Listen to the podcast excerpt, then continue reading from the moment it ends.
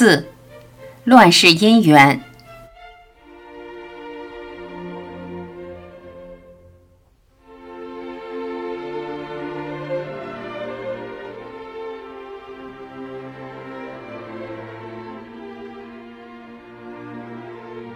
外祖母病重，请了名医，开了药方。医生特别安排要用青蛙身上的蛆当做药引子，才能治好病。各个药店都没有找到，杨庆新一次又一次自制青蛙蛆都没能成功。青蛙能不能生蛆呢？杨庆新和杨庆煌在那庄园吃饭时，庄主人相陪，看到两人个头太矮，年龄太小，问清了家庭住址、大人姓名。夜幕黑黑，月光淡淡，战队就要出发。在这千钧一发的时刻，庄主人拉着他俩的手，小声和气地劝说：天这么黑，你们年龄又这么小，连长枪都拿不动，怎么能跟敌人拼命呢？等到明天早晨，我再集合些人，带领你们一块儿去参加战斗吧。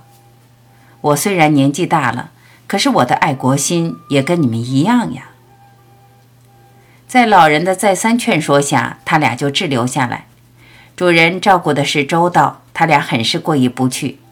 就这样，死神与他俩擦肩而过。同行的四个大些的同学就跟着队伍先走了。次日凌晨，大约四五点钟，老先生紧急起床，将他俩叫醒，穿上衣服，带领他们立刻向他女儿家奔去。他告诉两人，日军带着大炮、坦克回来了，将寨子团团包围。庆新非常担心同伴的安全，不住地回头张望，看到火光一片，照亮半边天空，听到枪声大作，此起彼落。他们一口气跑了四五公里，到了老先生女儿家中，还能不断听到战马嘶鸣。老先生告诫他们，这两天最好不要外出，因为日军骑兵巡逻，正在到处杀人呢。两天以后，枪炮声不响了，两人就辞别了老先生，赶回家去。一进村，发现气氛不对，每个人都哭丧着脸，一见他俩就飞奔而去，见人就说：庆新、庆皇回来了，活着的。等到他们跑回家时，家里人说误以为他们已不在人世，说不定尸首被毁，已被刺杀的不能辨认，不知向谁家抬了。母子相逢如同隔世，母亲直哭得泪人一般。儿子是他命之所系，魂之所寄，如果有个三长两短，对父母将是致命打击。母亲抱着庆新不忍放开，父亲却没有责备他一句，只是一味叹气。庆新转危为安，六大伯杨明善说，这是神仙的保佑。村里人更加相信守护神的传说了。稍停一会儿，庆新去同伴灵前致祭，坚持要看一看战死的伙伴。走到祥营床前，掀开蒙在身上的白布，天哪，他的眼睛被刺刀穿裂，全身共挨了十三刀。据说抬回家清洗换衣时，血肉尿屎混成一团，肚开肠流，肋骨全被打断，惨不忍睹。他无法再看下去，这个血迹斑斑的镜头深深印在他脑子里，长期难以忘怀。美丽的花朵偏有暴雨摧残。五天以后，大家为死去的英烈举行追悼会，会开得震天动地，都表示生当作人杰，死亦为鬼雄。每个同学嗓子都哭哑了，送走了那死去的伙伴。可祥营那血肉模糊的惨象却无法忘记，经常出现在睡梦中，多次被惊醒，以至于几十年来此情景还时常涌现，此生此世都忘记不了。少年哪知世事艰，祥新自幼母亲早逝，由父亲带大，父子相依为命。当时他父亲才四十多岁，因祥新之死，也在半年之内因过度悲伤而亡。六位热血青少年激情满怀地去参加战斗，结果却两人死亡，两人重伤。庆新与庆皇侥幸安全返回，却一直烦闷不乐。血淋淋的事实对他们的父母产生强烈的震撼。他母亲说：“知子莫如父母，你嫉恶如仇的个性我实在不放心，这样会惹祸的。打击敌人，首先应该考虑如何保护自己。”父母经过深思熟虑，决定让庆新马上结婚，改变他的精神状态。有事时，妻子也可进行必要的关照。当时农村兴早婚，小丈夫大媳妇，女方一般比男方大四五岁，富家子弟十几岁就娶媳妇。当时庆新的祖父行医，父亲教书，经济上比较富裕。高山上敲打锣，名声在外。庆新很小就有人提媒，那些媒人虽然巧舌如簧，母亲却一概婉拒，说孩子小，等两年再说。媒人嫌杨家难讲话，其实母亲早就心里有了底，只是不便明说而已。这桩婚姻的由来要从其外祖母说起。外祖母家住马季庄，距后阳楼一公里。外祖父下世早，他年纪轻轻就开始守寡。起初听说，在搜查原地租时，外祖父死在安徽省，是得伤寒病去世的。后来又传说，是被骗子在食物里下毒，图财害命，死亡之谜一直没有解开。庆新的母亲在娘家最小，上有姐姐和一个哥哥。庆新的舅舅聪明好学，考入北京大学，后留北京任职，不能经常回来，而姐妹相继出嫁，生儿育女。庆新的姨家姓韩，家住东王店村，共有三个姑娘和一个儿子。二闺女在韩家堂姐妹中排行第八，小名八姐。上有姐姐，名叫七姐，下有弟弟和妹妹。大姨照顾不过来，因此八姐就常住外祖母家。庆新与八姐青梅竹马，两小无猜。外祖母对他俩热心照顾，冷暖饥渴，关怀备至，无比亲切。刚刚懂事，牙牙学语时，就给他们讲童话故事，教唱儿歌，背诵短诗，说二十四孝等。外祖母对外孙感情深厚，他在外孙幼小的心灵里就成了做人处事的楷模。庆新三岁那年，八姐长到六岁，外祖母与两个女儿商议，要庆新与八姐结娃娃亲。庆新的母亲和大姨、姨父都很同意，但是庆新的父亲提出，近亲结婚，子女好出傻瓜。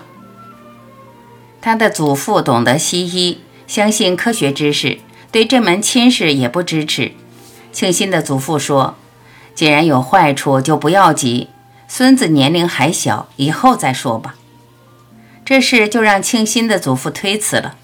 当时庆新的母亲处在两难处境，一方面母亲提媒，大姐已经同意，没有理由拒绝，不好违背她的意思；另一方面婆母反对，丈夫和公爹都不支持，订婚之事就这样拖下来。所以外人提媒，母亲都一一婉拒了。杨庆新八岁那年，外祖母患病，食欲减退，身体日渐消瘦，常感疲惫。他的母亲和大姨积极治疗，请遍本地医师为外祖母治病，吃药扎针就是不见成效。他的舅舅想方设法，在河北省请了一位名医，开了药方，临走一再叮嘱，一定要找青蛙身上的蛆做药引子才能有效。大人们跑遍十里八村的药店都找不到，急得团团转。庆新敬重外祖母，热心为外祖母治病，天真的想自制青蛙蛆。八姐那时已十一岁，和她作伴，便到芦苇坑中去捉青蛙。他们捉了青蛙，打死放在墙角里，等了几天，青蛙晾干了，也没生出蛆来。他们没有灰心，寻找原因。大人说是缺少苍蝇，他们把死青蛙放在瓦罐内，不断洒水，逮几个苍蝇，剪了翅膀放进去，以为这样可以生出蛆来。几天以后，他们满怀成功的喜悦，小心翼翼地打开罐子，又傻眼了，蝇死蛙烂，半个蛆也没有生出来。两个小孩顶烈日，冒酷暑，皮肤晒得红肿起泡，溃烂，疮痕斑斑，先后捉了百多只青蛙，反反复复几十次努力，以为有王祥卧冰求鲤的精神，定会感动神灵。八姐烧香磕头，请求神灵保佑，虔诚祈祷，以求生出青蛙蛆来。谁知苍天无言，并不动心，依然一无所获。他的外祖母终于不治，两年以后去世。他们当时很纳闷，怎么生不出青蛙蛆呢？是不是心不诚呢？百思不得其解，请教很多人都得不到答案。他们哪里知道，那位名医对外祖母的病束手无策，以开这种找不到的药引作为脱身之词。他们一家人都上了那位名医的当，此事却增加了庆新学医的动力。在为外祖母治病的过程中，大姨对庆新很有好感，认为他勤俭仁孝、诚实厚道、聪明好学，更有意选他为女婿。那时八姐十三岁，温柔贤惠，面容娇美，亭亭玉立，做事精细，天真开朗，菩萨心肠。这也为庆新的母亲所喜欢。她经常在庆新面前夸八姐的好处，想亲上加亲，娶过来当媳妇儿。外祖母喜欢他俩，挂念着这一对外孙儿女，病重时重提婚事，自然水到渠成。当时庆新的父亲和舅父开明一些，虽然知道近亲结婚有些不好，但是他们在家少，在外多，不好违背老人的意愿。这时庆新的祖父已下世，祖母也没有反对，这门亲事就定了下来。订婚以后，两人反而不能见面，与现在不同，热恋的男女可以随时约会。那时春节到舅家去，也一家初二，另一家初三，不让两人见面，很是想念。社会动乱，形势恶化，日军横行，没有一片净土，到处抓花姑娘，又加速了婚嫁进程。青年女子整天提心吊胆，东躲西藏，有的故意穿破烂衣服，有的在脸上抹灰，蓬头垢面，想侥幸躲过敌人的毒手。庆新的大姨家住东王店集上，紧靠日伪军据点，距县城只有五公里，一条大路相通，敌人经常来来往往。大姨守着个如花似玉的姑娘，终日提心吊胆，便和庆新母亲商议，尽早过门成亲。当时因为她的参战，精神苦闷，母亲十分不安，伤透了脑筋，就同意马上结婚，乱世婚姻，一切从简。庆新十三岁结婚，妻子八姐比他大三岁。他上过私塾，有点文化，懂得做人的道理。那时八姐已十六岁，情窦初开，新婚燕尔，她热情地对待丈夫。可是庆新的心情苦闷，沉浸在同伴惨死的悲愤之中，对美貌的妻子不冷不热，令他很失望。庆新总是心事重重，无精打采，烦躁不安，神态忧郁，默默不语，常做噩梦，失去了往日的天真和灵气。他察言观色，时常出言试探。战乱之中，百姓在战战兢兢中生活，敌人经常出动，一有风吹草动，人们便携儿带女到处逃难。有人叫门也不敢开，怕坏人入门抢劫抓人。婚后不久，一天傍晚，彤云密布，下着小雪，天气阴沉。庆新点灯读书，他看了这本换那本，心神不定。八姐做针线活，在桌旁相陪，看他那样子愁眉苦脸，忧心忡忡，也不知他为什么苦闷。八姐暗自琢磨，他过去刻苦读书，认真钻研，现在变了，很是不理解。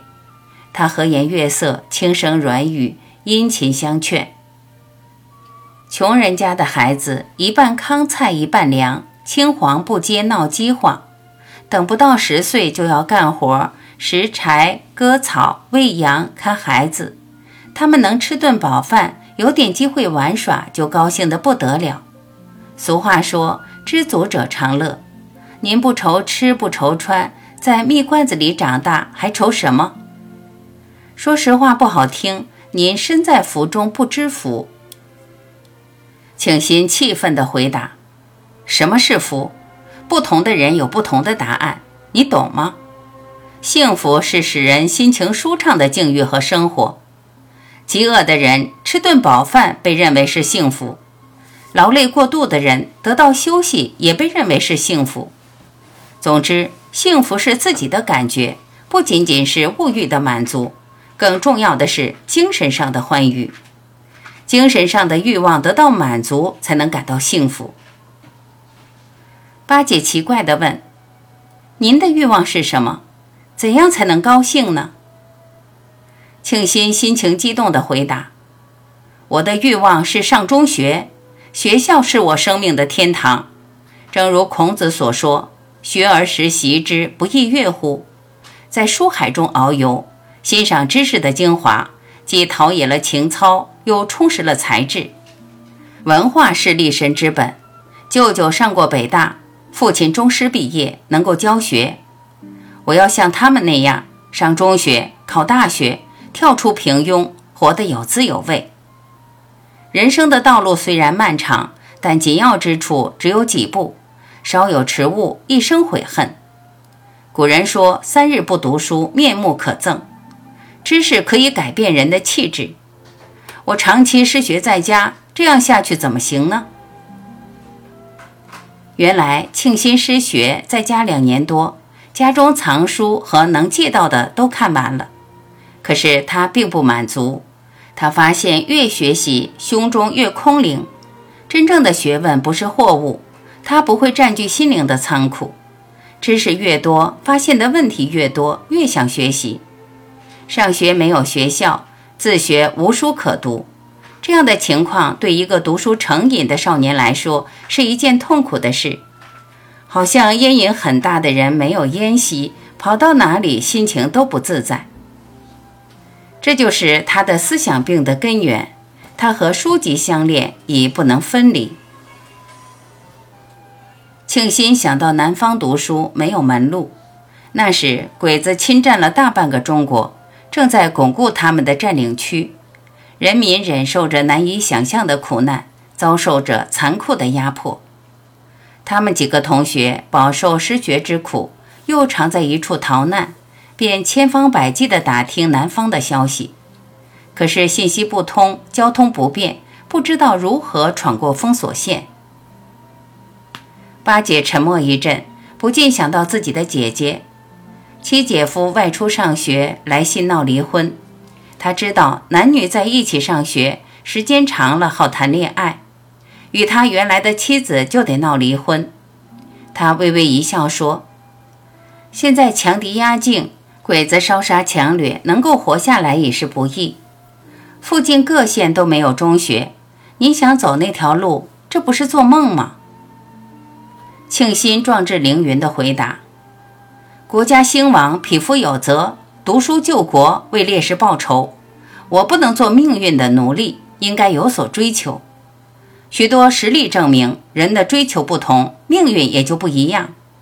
同样的是艰难险阻，有人冲破他们，得到光荣的胜利；有人不战自退，最终与成功无缘。伟人孙中山心怀着壮志，发动群众，屡败屡战，最终打倒清朝的皇权统治，建立共和。因此要珍视自己的梦想，不是半途而废才能取得成功。八姐说，您为什么一定要上学呢？不上学不行吗？庆欣回答，我的优势是上学，我对中学课程能轻松地接受，老师一讲就懂，自己读书能钻进去，兴趣无穷。别人一个小时学完的章节，我学两个小时还余味未尽，好钻难题，不攻克不算完。下的劲儿大，当然比别人学得好一些。中学成绩好，就能选考好的医科大学。只有发挥自己的特长，才能造就人生的精彩。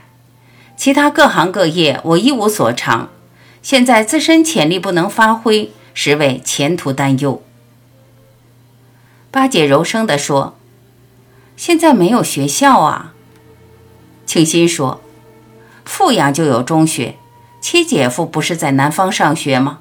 我上好学可以当医生，你可以跟着我，给我做饭、看孩子、做家务，使我后顾无忧。”八姐听庆新说话，没有嫌弃自己的意思，想叫自己为他服务，心中踏实，转悲为喜，鼓励说：“有志者事竟成，无志者万事空。外祖母讲，诚则灵。您有真诚的心，定会感动上天，实现伟大抱负。”庆新沉痛地说：“善良的祖父五十四岁去世，慈祥的外祖母因得不到青蛙蛆而亡，真是不可思议。生老病死如此难测，大自然如此神奇。我决心学好本领，进入医学研究院，破解其中之谜。”八姐苦劝庆新，丈夫高谈阔论，抒发自己的感情，思想病有所减轻。八姐又说些笑话哄他发笑，两人说说笑笑，玩玩闹闹，其乐融融。她看到丈夫志向远大，既有学好的信心，又有勤学的习惯，还有学好的兴趣，更有上医大的梦想。这四个翅膀如虎添翼，能使丈夫飞翔。八姐无比的高兴，人小志大，远大的理想是她成功的第六个因素。可是好景不长，初中同学刘仲进捎来一封信，诉说自己离家已八个月了，在穿越敌人封锁线时，两次被日伪军抓住，全款全被翻去，敌人防范极严，难于逃脱。他万般无奈，竟然被迫当伪军，后来做连部的秘书。这次考上南京汪伪政府的军校，坐上南去的火车，才有机会来信。他想再次逃跑，去阜阳上学，层层阻隔，路途艰险，劝庆新不要贸然前来。庆新看了仲进的来信，又烦恼起来，得了抑郁症，时轻时重，如醉如痴，再劝不醒，久治不愈。如此这般，全家着急，如何办呢？且听下回分晓。